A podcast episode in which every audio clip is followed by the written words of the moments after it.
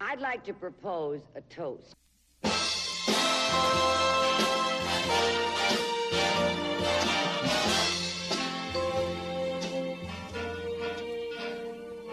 Hello and welcome to Before Brunch. I'm Megan Cassidy And I'm Cassie Delaney. and we are your weekly celebrity, pop culture, arts and social issues podcast.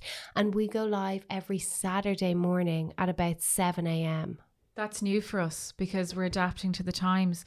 And we talk about all the good stuff that you used to talk about talk to your friends about at brunch, but because brunch is no longer a thing, we talk about all the things that you're going to be talking to your friends about on your 5k walk. Yes, with your coffees and your bench chats. I was kind of delighted at the excuse to chat about this family this week. We love them.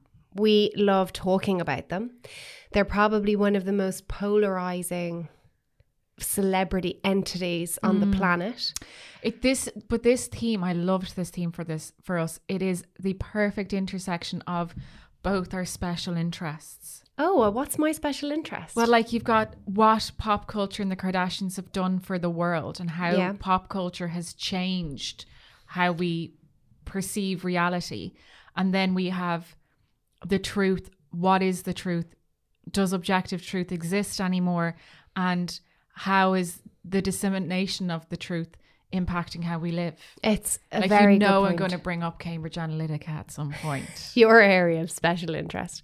It's funny because every time I'm writing a headline, like a title for the podcast, I always um I always want to write and perception versus reality. I always want to add like whoever we're talking about. I'm like uh, the Kardashians and perception versus reality. Meghan Markle and perception versus reality. It's so applicable, isn't it? It is a on it's the common denominator I feel between all of the subjects that we choose to write about. It's always this underlying theme that's kind of bubbling there in the background. Perception versus reality. Do you want to say it one more time? Perception versus reality. Perfect. Yeah, no, but because, because that's what we do on this podcast. We take something that we know to be superficially or we're superficially aware of and we deep dive into it and go behind it and say, well, what's really going on there? What does that mean for us? Or how does that really impact it? And what does it say about who we are consuming it generally? Exactly. The Kardashians are the type of family. I mean, we worked together on a news desk We did. and we covered the Kardashians every move. All the time. every day you would Knew them hope inside for out. something. Yeah. You would hop on in the morning and if numbers are low, you would do a, Kardashian. Kardashian Google search and it did not matter what had happened. If one of them had blinked, you would cover it because you would get the numbers in. And the trade off is you write a Kardashian article, you get the numbers in, and then you can go and write a feature that you want to write. Exactly. You can do some investigative journalism uh, and probably one eighth of the amount of people will read it. But that's, the, sad truth, isn't it? And that was something I think we. I, I, we're acknowledging it more and more, and it's something that I've written quite a bit about for Rogue as well.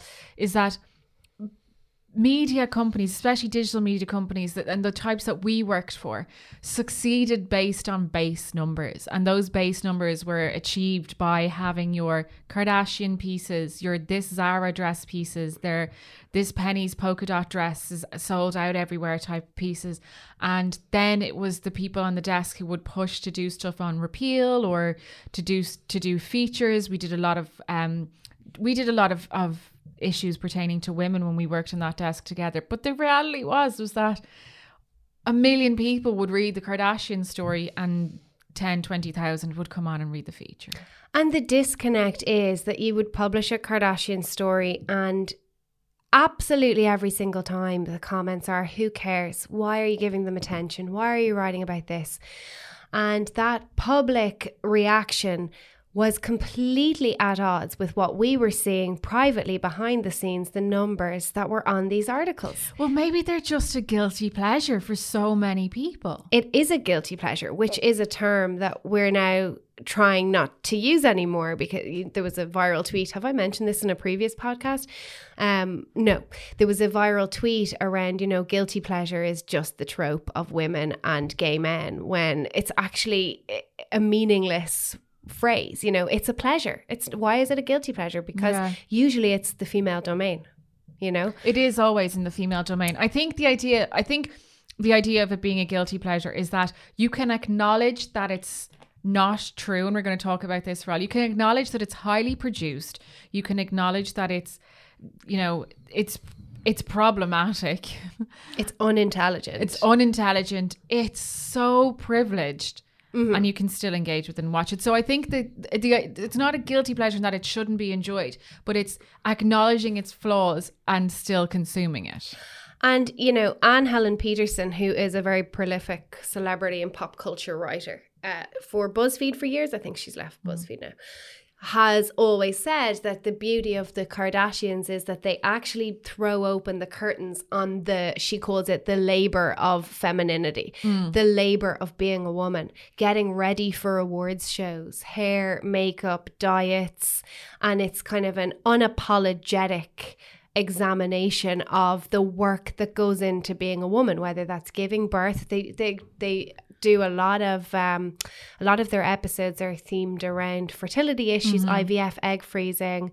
Um, so it's this the work of being a woman and how that is very often kind of brushed aside as frivolous when in fact you know fashion is a multi-billion dollar industry and it should be really the domain of the the woman um so that is why Anne Helen Petersen would say, you know, the Kardashians is worth studying. But the problem is, do the Kardashians know why they're worth studying? Is this something that they have created themselves? Are they aware of how they've kind of move the conversation forward around culture and women? I don't know whether they have that level of intelligence. I think that there are certain things that are indicative that they don't, and some of them, some of them perhaps do, some of them definitely don't. Yeah. Kendall Jenner's Pepsi ad a few years ago is just such proof that she wasn't tuned into social and political issues at all, not in tune with the zeitgeist of her peers, like just did not was it was tone deaf. Yeah. And I think that they can maybe perpetuate and buy into a lot of the kind of um mindfulness self-care sort of thing without acknowledging their own privilege in it. I know in some of their kind of architectural digest tours where you see inside their houses they've got all these beautiful like meditative calm spaces and like this is where i come to relax. And i was like it's very easy to relax in a space where you can afford to have that much square footage and not have anything in it. Like it's in, it, it is incredibly privileged. I think that some of them are wise. I think that Kris Jenner knows what she has been doing Kris is without a doubt the mastermind behind all of this. 100% I was having a conversation with Aiden this morning about it. We watched the first episode of the recent series, the new series. The new series, and Aiden would say, you know, Rob Kardashian, Robert, the original Robert, the, the lawyer who represented OJ Simpson in that infamous trial, set all this up, and now he doesn't get to enjoy the spoils because obviously he passed away from cancer.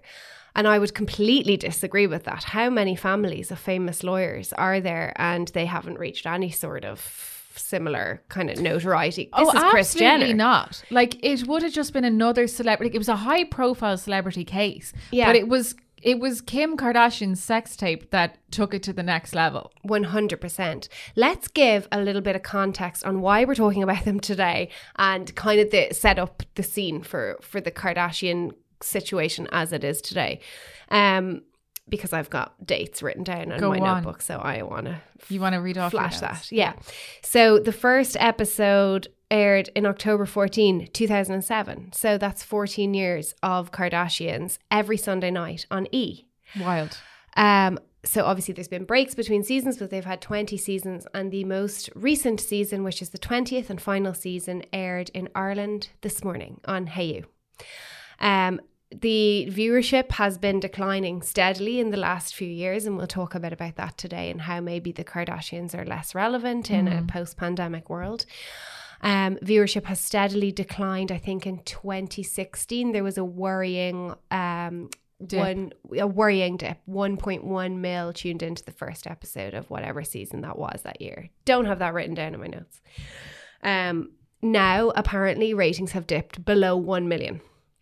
So this is catastrophic for the Kardashians. Yeah. It's still E's flagship show, but they announced in September 2020 that they were calling it a day. Um, Kim posted it on Instagram, which is quite fitting, and said, We want to leave on a high note. And their angle has been very much, We can't believe we ever got to 20 seasons. And they're really playing the whole, you know, what a huge success this has been. We want to leave on a high. There's been no falling out. And it is truly remarkable that a family full of women that have been. You know, under constant surveillance for 14 years, they haven't fallen out. Not massively. You know, I think what the the I think that it is absolutely inevitable that a show that had got to that big would peter off. not even peter off, but like implode on itself. Because Okay. after a certain amount of series, the, or after a few seasons, their content just became about being the Kardashians and participating in filming the show. It became so meta. It was so meta. And the fights that they were having, which, you know, when you think of some of the highlights, some of the funniest moments of the Kardashians, that Kim, stop taking pictures, your sister's going to jail. They had actual conflict and they had other drama in their life. And they, they had these humorous arguments over it and that's what made them so endearing because yeah they were these like really rich very successful family but they argued like me and my older brother did when we were teenagers Totally. And these arguments, and I want to come back to the piece about it being meta and now being about the work of creating the show. And mm. particularly in this season, when you watch the first episode, Khloé breaks the fourth wall and says, Kim, I'm not going to say this to you in front of the cameras. And it's really jarring. It's yeah But there's something authentic about that. And it was kind of time for them to do that. Um, but the recent fight between Kourtney and Kim, whereby Kourtney drew blood, yeah there was a face smashed against a wall with foundation all over the beautiful white laminated walls. It was a real sibling fight. And for me and my sisters, it reminds, we call them wolf moon fights because on holidays in Italy a few years ago, I was wearing these culottes for the entire trip, right? You can't spell culottes without lots of cool. Thank you. You're welcome. the they were white culottes. I was trying like a minimalist thing. They- hmm. It was all I was wearing, and then kind of a different top every day. But the girls obviously weren't impressed, and they never said they were nice, and blah. That was fine. I was coping. One day there was a comment made about me or something that just I melt like had a meltdown. Mm-hmm. I started crying on the streets of Lake Garda. And it seemed like such a superficial fight about culottes, about what I was wearing, about we had to go home. The three of us were crying. We had to go home and sit on the bed. And we just fought solidly for hours, all of us crying. You know, I don't do enough for mum. Caitlin doesn't do, you know, and everything That's came it. out. It starts. You, one of you was arguing about the culottes, and the other two are arguing about the future and the health and well-being of your family into Yes. the next generation. Totally. Yeah. So now when we feel a fight teetering on that point of really, you know, frivolous and superficial moving into real bone deep mm-hmm. fighting, we call it Wolf Moon. And that fight to me, the Kim and Kourtney fight, was bone deep Yeah. because it was about, and they've had these fights before. They had one in 2018. Did you just tick that off your notes? Well, I just wanted to indicate to you that I have that written down. Down there. Yeah. um, in 2018, they had a fight that in Kim kind of summed up the whole uh, problem between herself and Kourtney, and it was Kourtney, you are not exciting to look at. You don't have a business that you're passionate about. Yeah. You don't work hard, and it showed kind of how they grade themselves and how Oh, Kim uh, grades success. There's a hierarchy in the family. Total 100%. hierarchy. And all that matters is being exciting to look at. Whether you are, you know, offending millions of people in a Pepsi ad or you are at gunpoint in Paris, it's what is exciting. And that mm-hmm. is how they grade themselves. And I think Kourtney is different. And I don't think she likes that yardstick as a way to kind of measure success. I think that we have team Kim, Khloé, and Kylie mm. who are very much have seen the benefit of the show, have built multiple other brands off the success of the show. Um, we have, you know, Kylie's cosmetics brands. We have Good American, the uh, Khloé's jeans brands. We've Khloé had a spin-off problematic show called Revenge Body. Um, obviously, then Kim has had rakes of other things. And then over here, you have Kendall and Kourtney who don't really engage with the add-ons or the frills of the show like participate where they can but certainly aren't pushing themselves center stage and also focus on their other passions and Yeah. for Kourtney obviously it's her family and for kendall it's modeling And Kourtney has that Poosh website. Do you remember that? Oh, it's she's still has it. pitiful. it is awful It's pathetic. It's so of not of its time. It's it's a real noughties product. It's a real goop. And even Gwyneth Paltrow has had to innovate massively with Goop. And now she has Goop Lab on Netflix. It's real 2007, 2008 era stuff when you go on poosh.com, you know.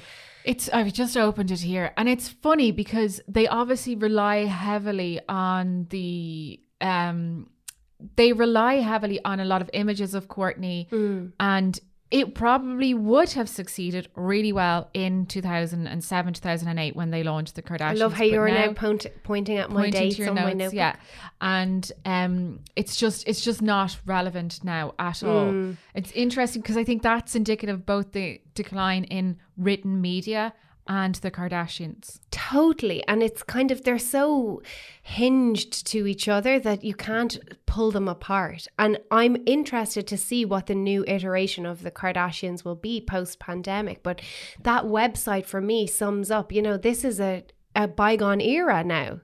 So, to give context, when the Kardashians first launched, there was nothing new or original about the concept. In fact, Kim has very openly modeled herself on Paris Hilton. Yeah. And we already had The Simple Life, we had The Osbournes, we had these reality formats when the Kardashians launched. And it was Kris and Ryan Seacrest, Seacrest that uh, kind of that the show is their brainchild. So this wasn't a new concept. What was new, I suppose, is if you think if you compare Paris Hilton and Kim, Paris Hilton is like whiteness personified. Mm-hmm. She came from old money. The Hiltons were obviously very old money. yeah. The Kardashians were totally new money. Even when they launched, they weren't really extraordinarily wealthy. No, no, no, not at all. Um, they've built that wealth Like- through the program. They worked. Remember, Kim used to organize people's closets. she organized Paris's shoes. Like, Yeah. yeah. that was her gig. So she kind of took this reality show format, this famous for being famous, quote unquote, idea and mm-hmm. concept, and has now made an extraordinary living on it. But all of that kind of culminated this year in the pandemic when it's funny because most celebrities are trying to close the gap between them and their fans or the people that make them famous. They're trying to be more like us. Mm-hmm. And, you know, in the tabloids, we would love the two page spreads that are about celebrities. They're just like us. I think that's a famous spread in like Us magazine or Yeah. People or whatever. They're just like us. And it's photos of them getting an iced coffee or walking the dog. Whereas the Kardashians, their mission has had to be separate themselves from their fans because they're cultivating this fame fame for being famous and kind Yeah. of showing the nuts and bolts and showing the scaffolding of being a celebrity and what Yeah. it takes to be a celebrity. So they've had like a different mission from the start.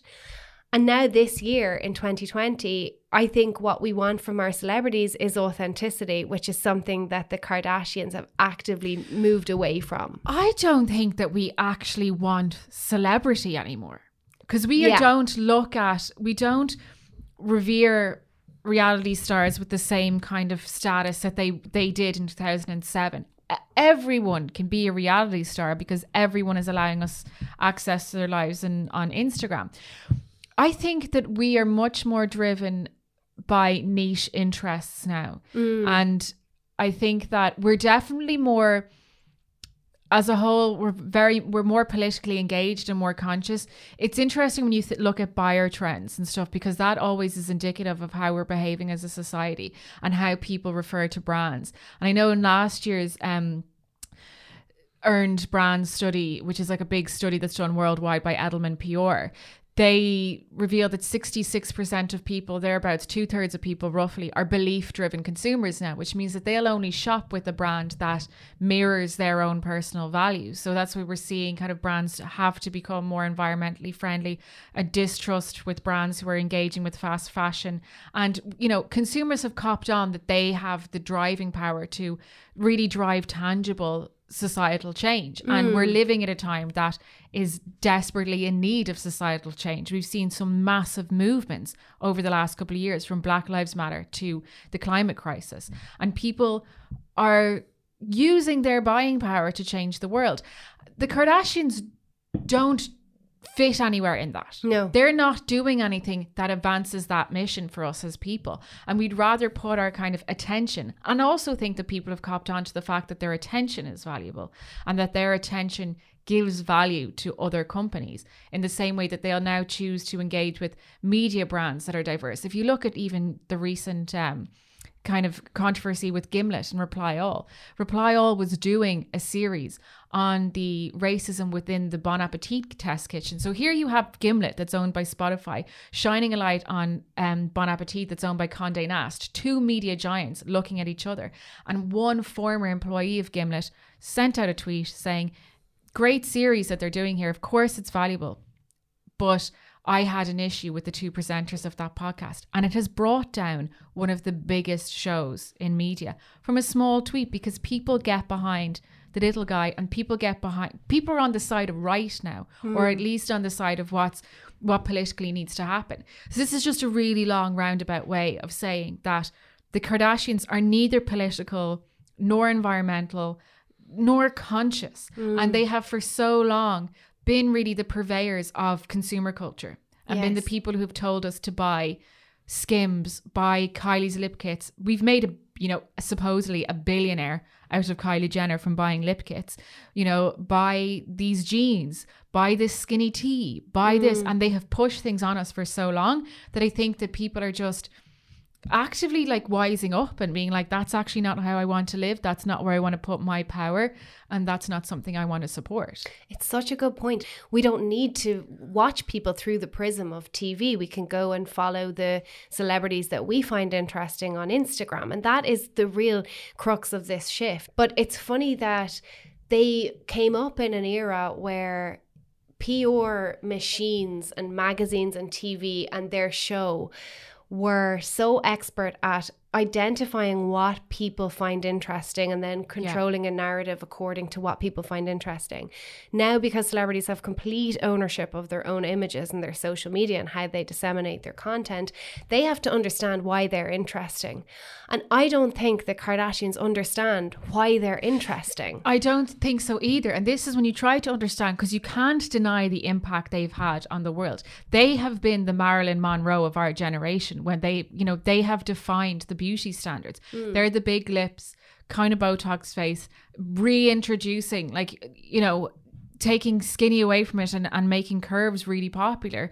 And it's a fantastic thing that, well, it's a fantastic thing in that they've been the antithesis to what has gone before it both situations, you know, the 90s kind of heroin chic and then Kardashian curves, both hmm. are presenting a an unattainable body image. Yeah. But it's been impressive that they have been able to do that. Yeah, and even a step beyond that, they've created a new ideal of what a body should look like with insane waist to hip ratios. Mm. And that body type is standing in complete defiance to the previous cultural perfect Yeah. body. Completely defiant. But now they've created this new perfect body type and they've created all of these brands that they're marketing in order for you to become just like them. So they've set the ideal and now they're the ones shipping the products that can help you become. That's like how this. to do it. It's to control the runway, control the narrative and control the runway. If you Yeah. can control what's being said and then you can offer if you can present the problem and offer the solution, Mm. then you've you, you're in a gold mine. And it's something that we see reflected in media a lot of the time as well. Like even here you'll see media owners and people who own the radio stations disproportionately advertising other products that they own. Yeah. And it's just a it's a tried and tested thing. That's why we have affiliate marketing. It's because people know where there's audiences, there's people who will buy. So if I can get your attention, I can get you to buy something. Yeah. The Kardashians go one step further by li- creating problems for us. Yeah. So it's you want to be curvy? Here are these bodysuits that you can buy. You Mm. want to be tanned? Here is a tan. You want to be you want you don't want to look like us? Here's a lip kit.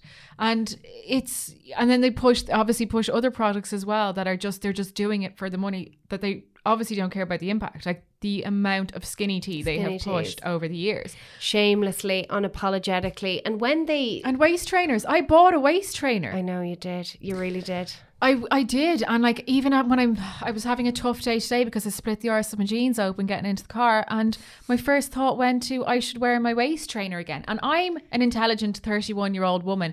I know that I don't have to look like the Kardashians to be happy, but so that's where my mind goes Yeah. because it's embedded. So does it all just come back to their aesthetic? Does it just come back to their success is generated because they are beautiful to look at? But the charm was the obliviousness that they had, and there was that famous scene where uh, Kim, they're in Bora Bora. Remember, she do- she jumps into the sea and she Oh, loses yeah. her seventy five thousand euro diamond, and she's screaming, crying, and Kourtney comes out of her bedroom with Mason on her hip and says, "Kim, there's people who are dying." And very good, very very good impression. I wasn't even trying. If I was really trying, I could probably, you know, really knock it out of the park. But it was so dry and kind of just embodies everything that was funny about the Kardashians entertaining. But that obliviousness isn't acceptable anymore. No, it's and and they've made such serious mistakes over the last couple of years. But when you think about it, their lives have touched some pretty significant issues from you know Caitlyn Jenner's transition, which was. I suppose pushing forward for trans rights has been one of the biggest battles of our of our lifetime. And when the, you know, they're a minority that suffers great injustices, and we have to advocate for them. And they have have a trans person in their family that they need to protect, and they kind of haven't really said much on the issue. Mm. You know, during a world pandemic, we had that ridiculous tweet of I gathered my closest friends and we went off to an island and blah blah blah blah and it was just again incredibly disrespectful to the feelings of the masses. And I know you don't have to live your life based on how everyone else is living theirs, but it seemed pretty insensitive to go off to a private island with your closest 400 friends or whatever it was, have a little Fyre esque festival mm. while there were people who were really struggling to make ends meet. That was so alienating. And I nearly want to pause on that moment for a minute because for me, that was when I realized that the Kardashians in post pandemic times, it's a misfit. And Completely. while every other celebrity was trying to be more authentic than ever, more inclusive than ever, we're all in this together, Kim showed a complete lack of self awareness and continued to perpetuate that distance between her life and our lives in a tweet that was so exclusive. And so I remember she said, My inner circle are here. Mm. This is a private island. This is my, and then proceeded to share a rake of photographs of them all looking fab. And then With there a staff lot of people. Yeah. a lot of people and there was staff in the background wearing masks but the mat it was really jarring because okay so the staff member has to wear a mask but the privileged inner circle private island attendees the pandemic doesn't apply it no, and so, the rules don't apply to rich people. Yeah. And then they have so I think what happened is we have a family who were completely untouched by any struggles or strife that is going on with the rest of the population. And America particularly, but the world as a whole has probably never been more polarized. It feels we live in a time where there are the rich and there are the people who are struggling to make ends meet, or there are the people who are maybe getting day getting by day by day, but are seeing now that these things aren't attainable to them. Like there are people our age who know that they will who've grown up in Dublin who know now that they will just never be able to afford to buy a house in Dublin. Or and that's that feeling is is there for a lot of people. There's people who lost their jobs in the pandemic but those people who lost their jobs in the pandemic have been most impacted are the low income workers. So it just feels like there are these people up here untouched and it's like the Kardashians are a parody of privilege now. Mm. They are so privileged that it's how you would take the piss out of privilege. You would just live so incredibly without rules that it would it would seem like a sketch and that's what they're doing the private island thing was ridiculous and then also at a time where we had complete political unrest and we were pointing out the oppression of black people and advocating for change and advocating for um you know allyship and and supporting black people. You had Kanye West who was kind of uh, aligning himself with and supporting Donald Trump who is a misogynist a racist whose policies have continued to oppress people. And it was just so like there was no for you just couldn't forgive them there was just there was no forgiveness there. There was no way you could forgive them. You couldn't overlook it anymore.